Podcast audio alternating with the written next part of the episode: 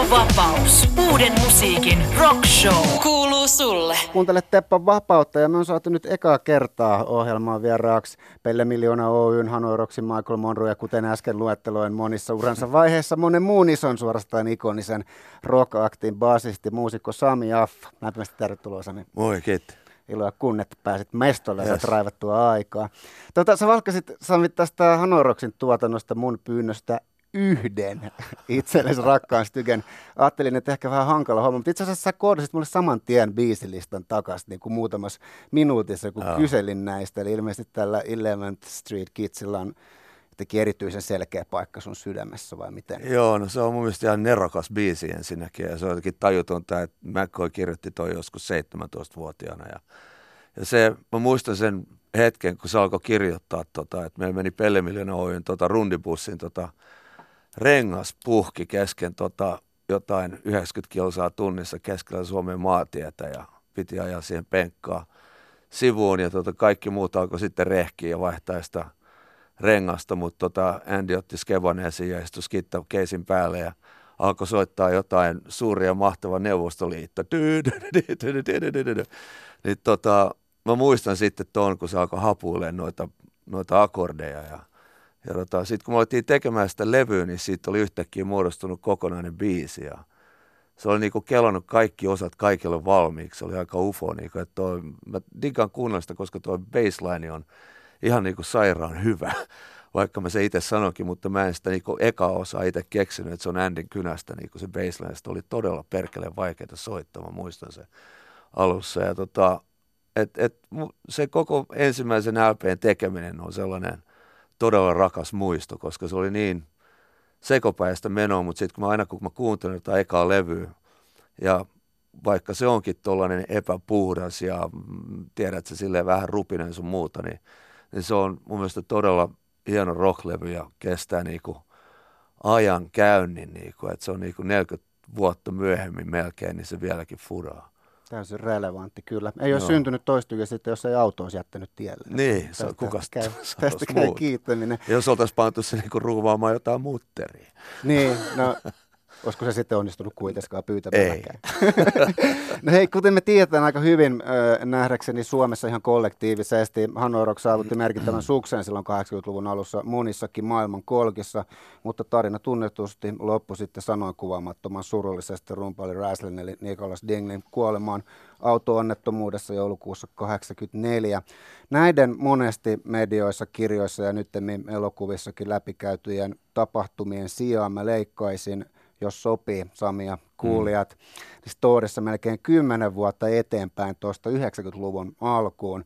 Silloin te asuitte Michael Monron kanssa New Yorkissa. Teitte ensin omasta mielestäni ihan umpipaskan levyn Jerusalem Slim-nimellä. Saa kohta korjata sitten, jos menee joku väärin. ja sitten paljon paremmin toiminut Demolition 23 perään, joka kuitenkin myös sitten hajosi kesken rundin 95. Ja miten sä kuvaisit elämääsi päivittäistä arkeasta ollaan 25 vuotta sitten New Yorkista, New Yorkissa, millainen ympäristö se oli muusikolle ja ihmiselle olla? No se oli muusikolle ja ihmiselle ähm, täysin erilainen, mitä se on nyt. Se oli muusikolle halpa paikka asua. Että siellä ei tota, nämä vuokrat ollut vielä niin kuin jysähtänyt tai niin kuin avaruuteen. Ja tota, siellä varsinkin alakaupungissa siellä tapahtui koko ajan jotakin mielenkiintoista ufoa juttuja. Se oli perkeleesti kaiken näköisiä todella hämäriä bändejä ja performanssitaidetta sun muuta. Ja ja tota, mä vietin kyllä suurimman osan kokkelipäissäni tota baarissa pelaamassa Adams Family flipperiä. Tota, et, et sä, oot vähän, jotain... ka- sä oot vähän kalpeen näköinen kyllä niissä haastuksissa, mitä siltä ajalta löytyy. Tuo. Joo, se oli, se oli vähän rankkaa aikaa kyllä. Et tota, kyllä me sitten päästiin siitä. Sitten kun me saatiin, sit me saatiin se Demolition 23 silleen niin rullaamaan, niin sitten kaikki alkoi olla vähän parempaa. Että et se haastava oli just se vapaa-aika tavallaan siellä – kun oli niin täyttä nuorta energiaa sun muuta ja oli paljon kaikkia kutkuttavia kutsumuksia sun muita, niin, tota, niin sitä helposti sitten tavallaan eksy sinne. Mutta sitten se oli kanssa sellaista jotenkin intellektuaalisesti jalostavaa aikaa, että tota, löytyi kaiken näköisiä, tota, siinä oli sellaisia underground – no ei underground, mutta se St. Mark's Books oli niinku mun blogilla, missä on niinku helvetisti niinku tota poliittista, poliittista luettavaa ja, ja, tota, ja sitten siinä oli sellainen Spy, on vieläkin Spy niminen mesta, mistä löytyi kaikki näitä Z-Magazine ja, ja tota, että se oli sellaista niin kuin silmiä avartavaa aikaa, niin kuin Noam Chomskia tuli luettua ihan perkeleesti, koska ne oli sillä St. Mark's Booksissa, se oli niinku sille eturivissä, sitä niinku tyrkytettiin jengille, että lukekaa tämä. Ja, ja tota, et se, oli, se oli hyvin, se muokkasi mua, mua tosi paljon niinku sitten, mitä mä tavallaan sitten aloin tekemään myöhemmin elämässäni, että mä aloin niinku tekemään siellä Amerikan intiaanien kanssa hommia ja kaikkea tällaista näin, niin se oli tota, se oli hieno aika ja sitten minä ja Monroe oltiin todella läheisiä silloin. Me asuttiin niin joku neljä, viisi blokkia toisistamme ja, ja tota, hengattiin päivittäin kimpossa ja kuunneltiin musaa ja tehtiin pläänejä, mihin tämä Demolition 23 voisi mennä. Että kun me molemmat haluttiin tehdä sellainen vähän Nevermind the Bollocks-mainen levy, että tota simpeliä musaa ja, ja, ja tehtiin se sitten Little Stevenin kanssa, joka oli Maken vanha kaveri, joka päättyi sitten tuottamaan se ja kirjoittamaan kimpassa sen levyn ja ja tota, et se, oli, se oli todella, niin kuin, mä olin köyhä kuin kirkon rotta, kyllä mä sen muistan, että tota, ei sitä rahaa paljon ollut, että tota, aina piti niin kuin kelata, että mistäköhän saisi seuraavan kuukauden vuokran. Ja, ja tota, mutta se oli hieno aikaa, en vaihta sitä mihinkään. Syvennetään tästä vähän tota, sinun ja Michael Monroehin yhä tota, teidän kimppa musahommissa on kestänyt läpi, ja Nura voi sanoa niin kuin pieni syrjähypyin sitten silloin, silloin tällöin. Mä katsoin tuossa tosiaan yhden haastiksen tuolta Yle Elävä arkistosta, että just tuolta New Yorkia vuodelta 1994, en tiedä, muistatko itse tuollaista, tai oletko, oletko katsonut tota, tämmöinen pisti siellä korvaan, kun Mike puhuu haastiksessa, no, about suoria lainauksia, Esimerkiksi on siis vuosi 1994, 25 vuotta sitten, maapallon reaktioista siihen, mitä ihmiset on tehnyt maapallolle, kuplassa elämisestä, sademetsien tuhoamisesta, eläinlajien kuolemista, siitä, että me ihmiset ei ajatella näitä asioita tarpeeksi. 25 vuotta sitten annettu haastisvastaus olisi yhä nyt sanasta sanaan tässä ilmastohuolen vihdoin trendatessa median pinnassa ja meidän arjessa. Sanasta sanaan niin täysin relevantti puhe tähän ilmastokeskusteluun. Mitä tämä kertoo sun ystävästä Michael Monroesta ja millainen frendi hän on sulle elämän mitassa ollut? Michael Monroe is the prophet man.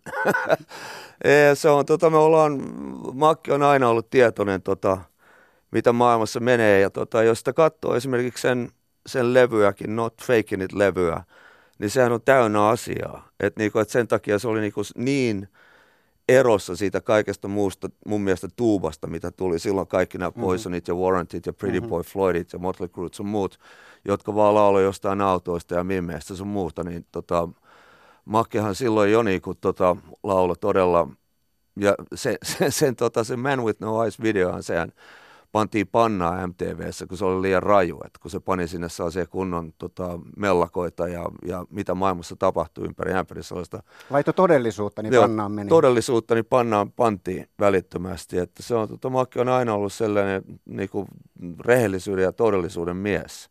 Et, tota, et se on mun mielestä myös sellainen tota, puoli siitä Janusta, mitä jengi ei tavallaan huomaa sen flamboyantin rock-persoonan tota, takia. että tota, se on, kun alkaa lukea sen niin haastiksia ja, ja kuuntelemaan sen juttuja, niin se on aina puhunut suoraan sydämestä ja tota, oikeita asioita. No tämä, tämä aihe ja tämä Michaelin ilmastomonologi nyt vanhassa haastiksessa tässä esimerkkitapauksena sai mutta sitten miettimään myös semmoista, että kun taiteilijoilla – vaikka saattavatkin operoida usein ilman koulutusta, eli niin kuin muodollista pätevyyttä, niin mm. Tapa olla taipumusta tehdä tarkkoja havaintoja maailmasta. Näitä toki sitten taiteen kautta jaetaan ja sitä kautta vaikutetaan, mutta nousee myös mieleen kysymys, että kuuluuko taiteilijan, taiteilijoiden ääni ja ajatus yhteiskunnassa riittävällä volyymilla vai olisiko taiteilijoita joskus varmuudeksi ikään kuin syytä kuunnella vähän tarkemminkin yhteiskunnallisessa keskustelussa? Niinpä niin, sehän on taiteilijan duuni tavallaan on tota, kuunnella yhteiskuntaa ja sitä maailmaa sun ympärillä. Sehän on se tehtävä mun mielestä, tai sitten on se toinen puoli tehtävä vaan tehdä rahaa ja olla kuuluisa.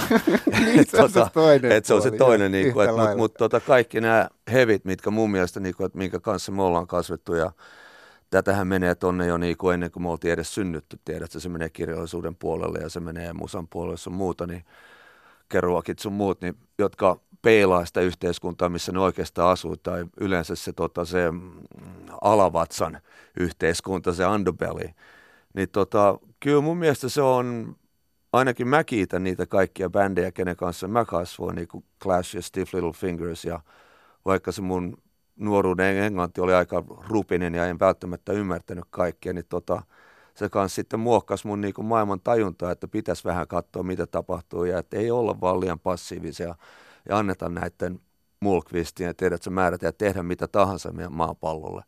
Mutta sitten samaan aikaan se jotenkin niin nuija, että niinku se sukupolvi, mitä luuli, niinku tämä Woodstock, niinku 60-luvun jengi, niin luuli, että ne tulee oikeasti muuttamaan maailman, että se old school ja, ja tota, se kauhea rasismi ja, ja tota, rahan himo sun muun, että et, et se katoisi pikkuhiljaa, mutta sitten se ei, niinku, se ei kadonnut, se vaan jotenkin nosti päänsä sitten myöhemmin vielä kammottamalla tavalla.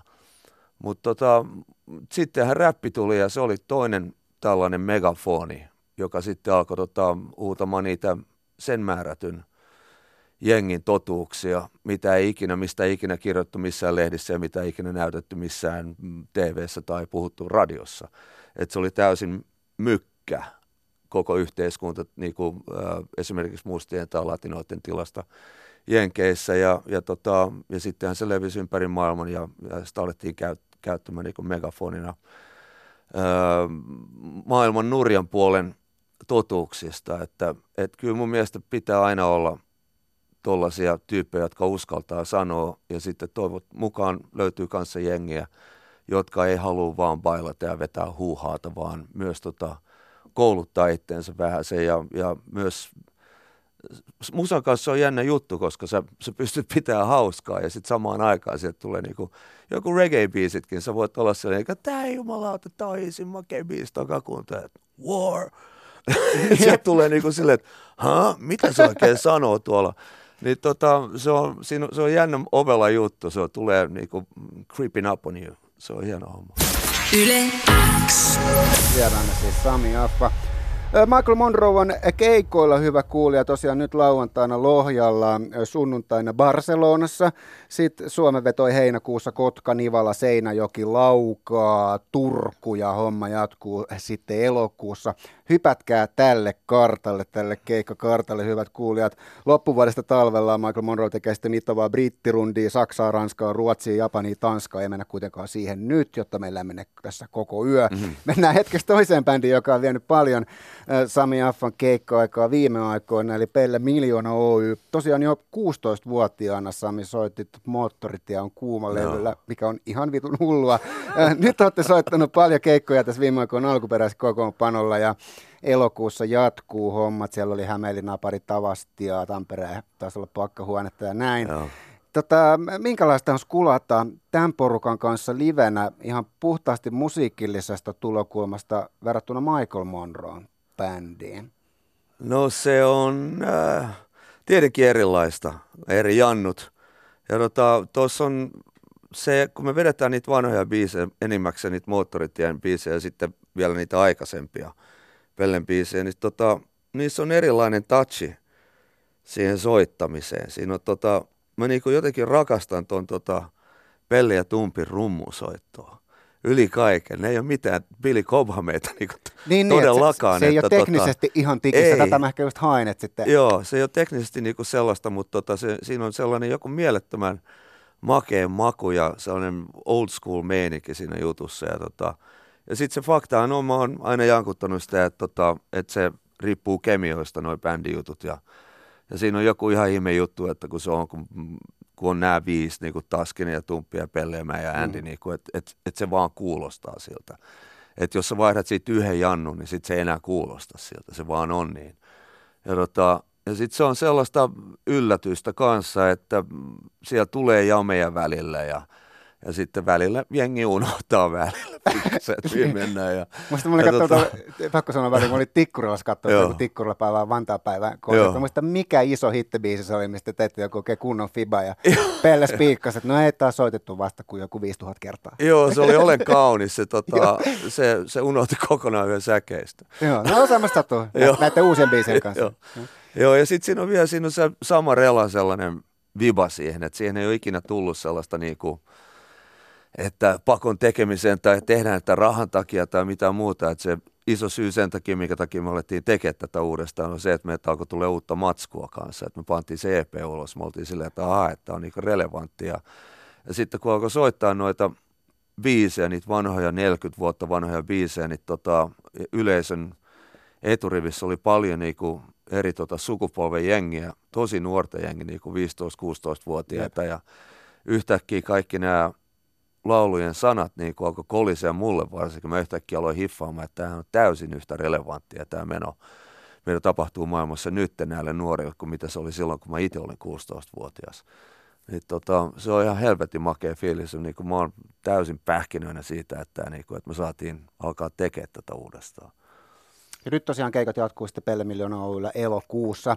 No Andy McCoy, Andy on tunnetusti suuri ja suorapuheinen persona. Tämä on varmasti suuressa kuvassa ihan turha ja ehkä unohtunutkin detalji, mutta mua kiinnostaa tällainen asia kuitenkin, kun esimerkiksi vuonna 2002, kun Hanoi Rocks teki reunionin eräänlaisen paluin ilman Sami Affa ja Nasty Suicidea, niin Andy Aamu TVn haastattelussa silloin haukku sinut kusipääksi.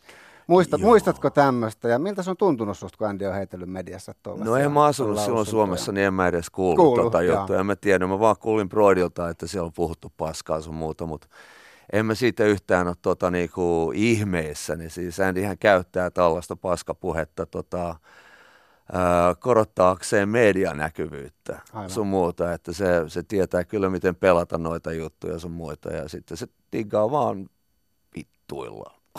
tota, se on vain hengen, niin se miehen persoonassa, että ei sit pääse mihinkään. Että, tota, ei me ikinä noita puheita liian tota, syvällisesti ota sisään silleen, niin kuin, että mm, jos se sanoo mulle itsepäin naamaa jotain, mikä on täysin niin kuin perseestä, niin kyllä saan sen takas sitten ja, tota, ja sitten se on ihan eri juttu, mutta se on kompleksinen jannu, ei siitä pääse mihinkään. Että se on vähän kuin sellainen tuuliviiri, että, niin kuin, että mistä päin se tuli puhaltaa tänään, se riippuu siitä, minkälaisen mäkkoin sä saat nenän eteen. Kyllä. No minkälainen kiertuekumppani Andy on nyt ollut porukassa tässä menellään olevalla pellekierroksella? Se on, on, se on soittanut kuin enkeli, se on soittanut ihan perkeleen hyvin. Se on vääntänyt sitä keppiinsä niin kuin se, sen pitääkin vääntää. Ja, tota, ja se on nasta nähdä, että se tota, diggaa soittaa ja on pykälässä. Yle X. Sami, mä poimin tähän väliin sun pitkän uran aikajanalta yhden tämmöisen tuokiokuvan taas, mihin sukelletaan. Vuosi on tällä kertaa 2010 ja sulla on samanaikaisesti tai pikemminkin peräjälkeen hoidettavana Michael Monroe, New York Dollsin ja oman Madhuana-bändin kiertueet. Sä istut Tavastialla haastattelussa väsyneenä ja kerrot toimittajalle, että ei tässä ole paljon nukuttu ja väsyttää ja sen näkee naamastakin. Ja kerrot myös, että läheisten kanssa on tullut juteltu, että tänä vuonna ei varmaan paljon nähdä. Niin mä kysyisin, että oliko tommosessa keikkatempossa esimerkiksi tuossa kohtaa niin kuin mitään järkeä, tai oliko se jälkikäteen ajatellen edes mahdollista, vaikka teitkin sen kaiken? No, kyllä se saatiin tehtyä, sitten mä oon tehnyt yhä sen jälkeenkin samanlaisia järjettömiä vuosia ja kesiä. Että, tota, Eli tämä on ihan tapa. Joo, se, kun määrät oli, se oli sellainen kummallinen tuota, siirtymävaihe, kun silleen, ää, mulla oli New Yorkissa niinku jutut oli muuttumassa aika paljon ja, tota, ja New York Dolls oli silleen feidaamassa. Se on niin kuin silleen sen tunsi vaan, että tämä nyt on jotenkin hiipumassa pois. Siitä oli sellainen se kipinä ja se into oli kadonnut ja jotenkin se oli vaan sellaista kummallista. Ja sitten mä olin törmännyt makkeen taas tota ekaa kertaa pitkään aikaa ja me juteltiin pitkän aikaa, että meillä jäi jotenkin kesken se juttu sen Demolition 23 kanssa. Että tota, sitten me puhuttiin vaan ja sitten Makelta oli mennyt se Hanoi Rocks Mach 2 oli niinku loppunut, niin molemmat oltiin jotenkin sellaisessa tilanteessa, että et, et olisi nasta alkaa tehdä jotain kimpassa. Ja, mutta sitten mun piti kuitenkin pitää huolta noista New York Dolls-jutuista, mitkä mä olin sopinut, että mä haluan niitä jättää kuseen. Niin. Sitten me jotenkin vain junaltiin, että pannaan siihen jokainen välipäivä, mikä löytyy, niin tota, löydetään muuta duunia. Ja sitten tietenkin mulla oli sen aikaisen vaimon kanssa, tota Carmenin kanssa se Madhuone-bändi, niin tota, eihän sillekään voinut sanoa ei.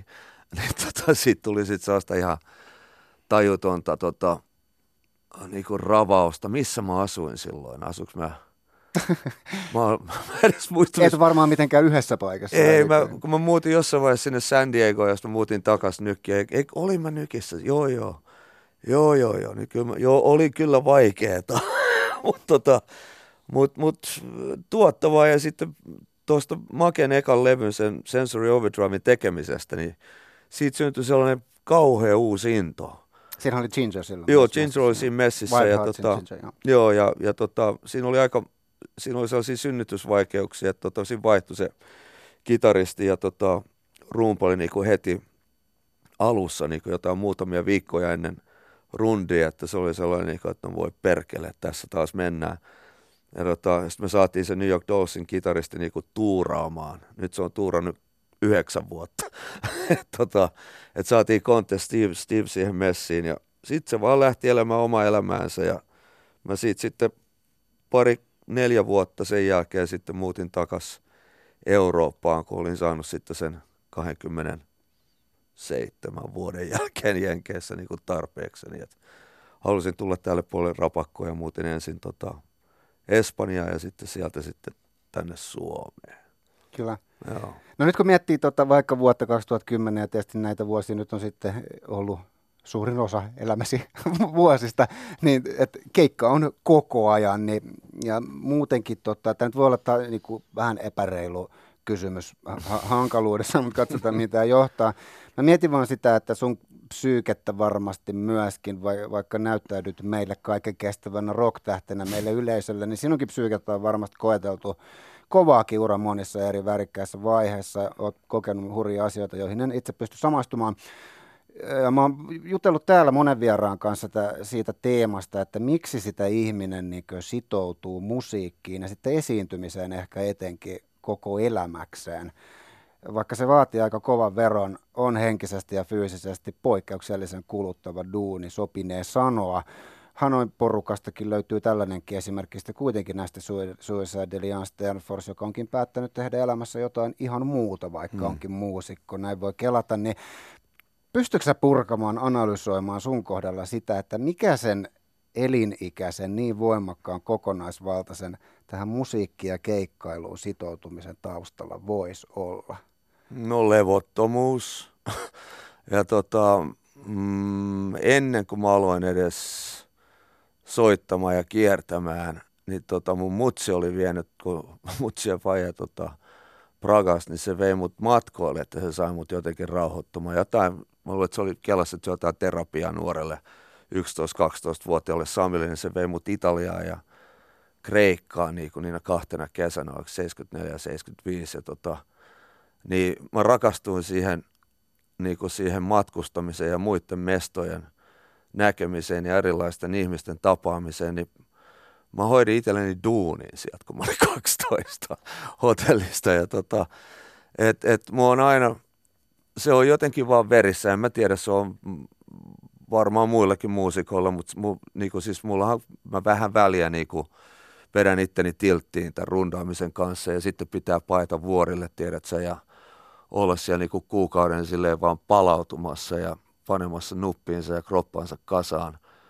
Ja tota, mutta sitten kuitenkin siinä niinku tokan tai kolmannen viikon aikana alkaa taas sitten syyhy, että koska se seuraava rundi lähtee.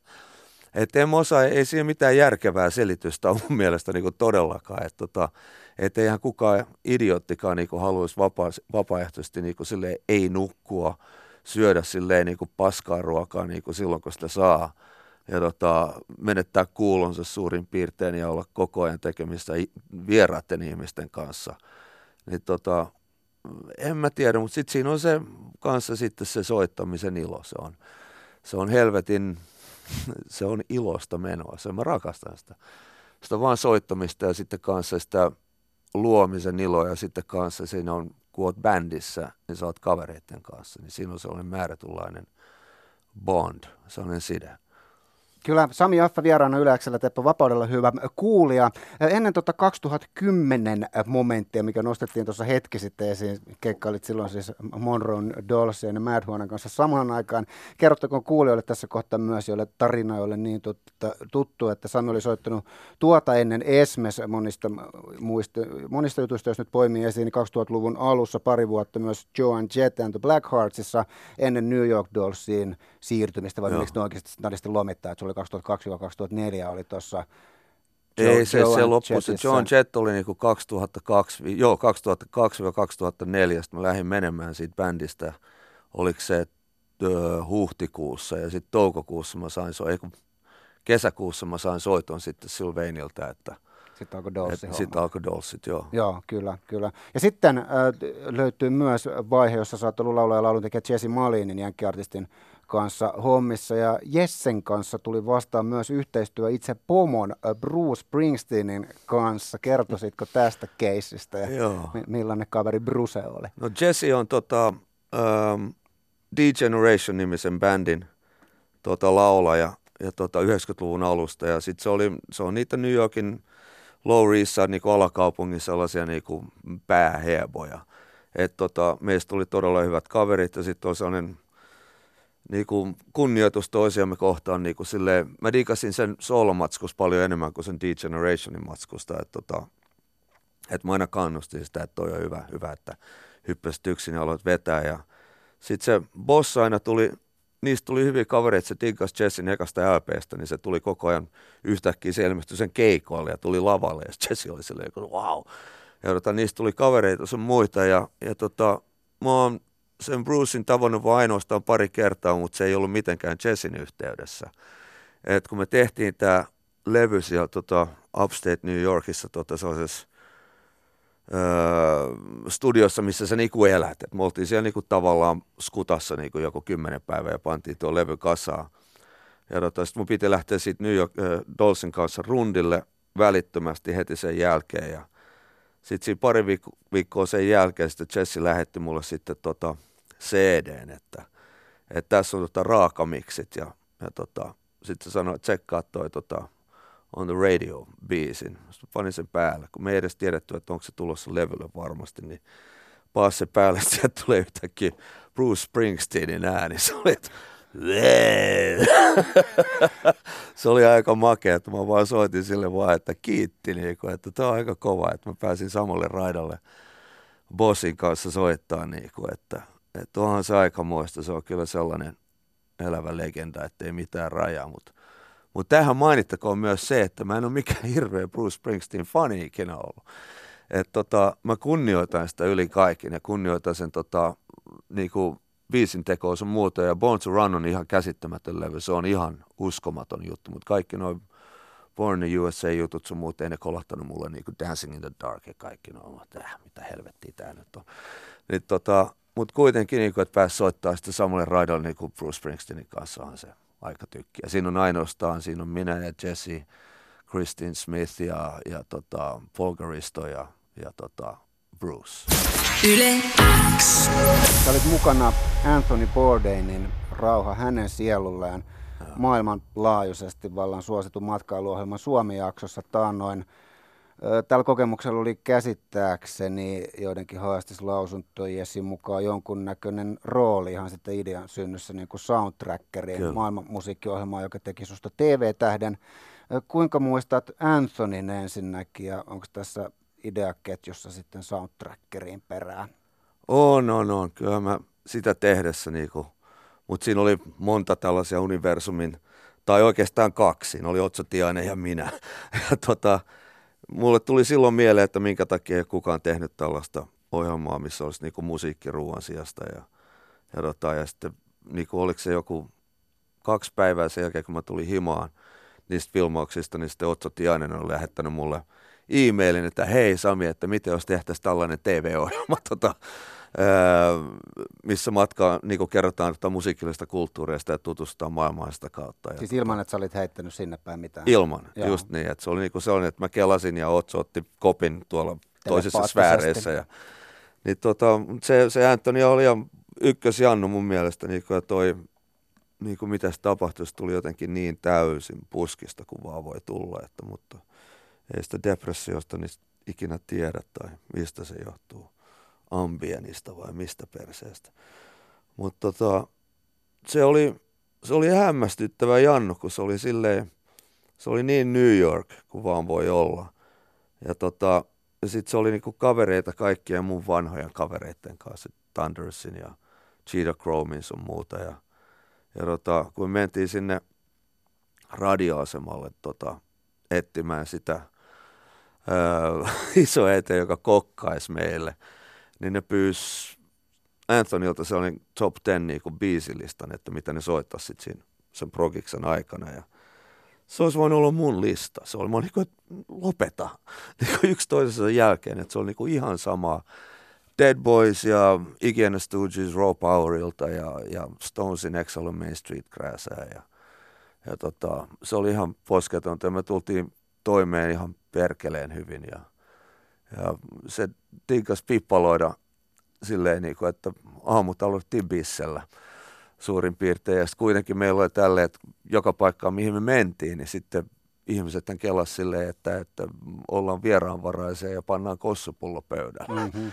niin, tota, sitä tapahtui tosi paljon ja sitten sen, sen, tota, sen viikon, kun me, mitä me filmattiin täällä, niin tota, me vedettiin tuonne Karonkka sitten tuon Bar Loosessa niin kuin jonnekin neljään asti. Ja sitten Anthony, tota, se ei tullut sinne. Se oli silleen, että nyt riittää mulle. Ja sitten menin sinne kuitenkin niin kuin sen koko loppu crewn kanssa ja toi kuinka käykään, niin Koskenkorva oli käynyt meidän hotellilla ja jättänyt kaikille sellaiset tota, gift bagit ovien eteen, missä oli salmaria ja, ja kossua. Ja tota, mun piti ottaa seuraavana aamuna sitten taksi, jakaa lento, niin kuin otettiin sama lentokone takaisin nykkiin. Ja mä olin siellä valmiina, mä en ollut nukkunut, että mä olin aika hyvässä tonttuukko kondiksessa. Ja Stanton hyppäsi siihen viereen ja mä vedin mun povitaskusta pullon kossua esiin. Se vaan näytti niinku, niinku ristimerki mulle, että poistu. tota, sitten se loppumatkaan, kun me lennettiin sinne, se oli tietenkin siellä ykkösluokassa ja mä olin siellä turistiluokassa, ja tota, mutta se lähetti koko ajan sen omaa safkaa sinne mulle ja, ja pulloja, champagnea ja sun muuta. Et se oli ihan niinku class act, hieno Jannu. Kyllä, hyvät kuulijat, Soundtrackerista puheen ollen, Soundtrackerin kaikki jaksot, kaikki tuottarit löytyy Yle Areenasta tällä hetkellä. Älkää painako playtä nyt, vaan pysykää mm. tässä meidän seurassa, mutta painokaa perästä sitten katselemaan, jos tällainen naukko yleissivistyksessänne on. Sieltä löytyy koko setti siis. Reissuja tehtiin Jenkit, Serbia, Brasilia, Argentiina ja Uruguay, Etiopia, Espanja, Jamaika, Senegal, Intia, Turkki, Indonesia, Kolumbia, Irlanti, sitten nämä helpot maat, Israel, Palestiina, Japani, Venäjä. Tässä ehkä oli kaikki, about ainakin Joo. näin. Jos meillä Suomessa nyt katsoo niin populaarimusan ihan pintaa tässä kohtaa kärkiartisteja ja ilmiöiksi luottavia artisteja, kuten Sanni ja JVG, mietitään vaikka tätä yleistä äänikuvaa, mikä nu- nuorisokulttuurissa ehkä dominoi jollain tapaa urbaani poppi, räppi, näin edespäin, niin mikä tai mitkä mä oon funtsinut näistä soundtrackerin kohteista voisi olla semmoisia maita, joissa tämä popin ja nuorisokulttuurin pinta on niin kuin kaikkein äärimmäisimmän kauimpana siitä, mihin me ollaan totuttu tai mihin meidän uusi sukupolvi ja nuoret on tottunut. Että onko vielä maailmankolkki, jonne Kanye West, Cardi B ja vastaavat ei ole kantanut, tai edes rock'n'roll, vaan että poppi on yhä enemmänkin niin kuin jotain perinnemusaa tai tällä. Että missä ollaan niin kuin kauimpana? No Etiopiassa se on, ei sieltä, siellä ei kyllä kuulunut niin kuin länsimaista musaa radiossa tai näkynyt TV-ssä. Että siellä on se niitä lainkaan. Ihan, ei lainkaan. Et tota, kyllä muualla sitten, ja, ja niin kuin Afrikan, niin kuin Senegalissa myöskin, että ei sielläkään, mä en muista ainakaan, niin kuin, että illalla niin kuin hotellihuoneessa tai sitten kun me oltiin ne 15 tuntia päivässä siinä pakussa, niin radio päällä, niin ei, ei sielläkään kyllä paljon kuulunut. Et, et tota, et, et siellä on ihan oma meno päällä. Mutta kyllä kaikki on muualla on kyllä, tämä hapatus on syöpynyt läpi jengin DNAhan jollain tavalla. Et tota, joo. No mutta joku kolkka löytyi sieltä kuitenkin joo, sitten. Joo, se oli, se oli todella vapauttavaa. Joo. Joo, se oli, se oli tosi makeata tavallaan niin kuin varsinkin siellä Etiopiassa silleen, että siellä ei oikeasti niin kuin kuulu mitään tästä hip-hopin, no siis siitä hiphopista, mistä mä en diggaa, tästä bling bling ja bitches sun muuta. Niin kuin, että sitä ei kuulunut yhtään. Kyllä. Sami Affa, viimeisenä kysymyksenä, niin tämmöisenä epämääräisenä ajatuksen juoksuna tällä kertaa tässä mä haluaisin kysyä tai ajatella, että nyt kun satunnainen kuulija tässä kanssamme kuuntelee meitä, ehkä varmastikin kuulija, joka dikkaa nimenomaan rockmusiikkia ja on kiinnostunut rockin suurista tarinoista, minä olen yksi meistä hyvä kuulija, niin sä oot nyt kumminkin yhden suuren sellaisen tarinan keskushahmo. Lähtien siitä, että olet vetänyt bändissä, joka innosti ja muovasi Guns N' Rosesin kaltaisten bändien identiteettiä ja muussa olette vaikuttanut mm. heihin esimerkiksi suoraan. Yhtenä esimerkkinä, niin mä kysyisin nyt meidän kaikkien rockfanien puolesta, että pystyykö sitä omaa osansa tässä tarinassa ja sen merkittävyyttä, joka on kuitenkin ihan fakta, niin kuin omassa mielessä, arjessa, syvemminkin omassa minuudessa, jotenkin kohtaamaan – ja miten niin sitten tiedostetaan jotenkin maltillisesti ja egoilematta, että no kyllähän se nyt niin vaan on, että tulihan musta aikamoinen stara ja hups, ihan maailmanlaajuisestikin skenessä aika tunnettu ja arvostettu. en mä tiedä. En mä, ei, ei sitä voi viettää päivänsä Kelalle, tollaisia asioita taas tullut hulluksi. Et tota, ei, mä harvemmin kelailen tehtyjä asioita, vaan mä kelaan niitä tekemättömiä asioita. Eli katse koko ajan eteenpäin. Joo, joo. Yksi kysymys sittenkin vielä. Mm. Villi Kortti tähän loppuun. Minkälaiset todennäköisyydet, nyt kun miettii tässä tällainen fanin näkökulmasta täältä ja on seuraillut, että mitä tapahtuu, niin sä nyt oot kuitenkin soittanut tässä Michael Monroon kanssa ja vedellyt nyt pitkään rundia Andin kanssa minkä, minkälaisia ollut ehkä tämmöinen maltillinen hahmo tässä ryhmässä ja yhteen sitova. Lukewarm water. Voima. niin, tota, on se kysyttävä, että minkälaiset todennäköisyydet antaisit tässä kohtaa Hanoroksin vielä yhdelle paluulle keikoille vihdoin siten, että myös Sami Jaffa on mukana.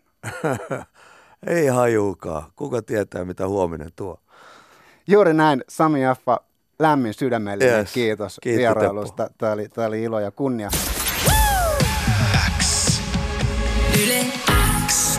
Yle X. Teppo Vapaus. Uuden musiikin rock show. Kuuluu sulle.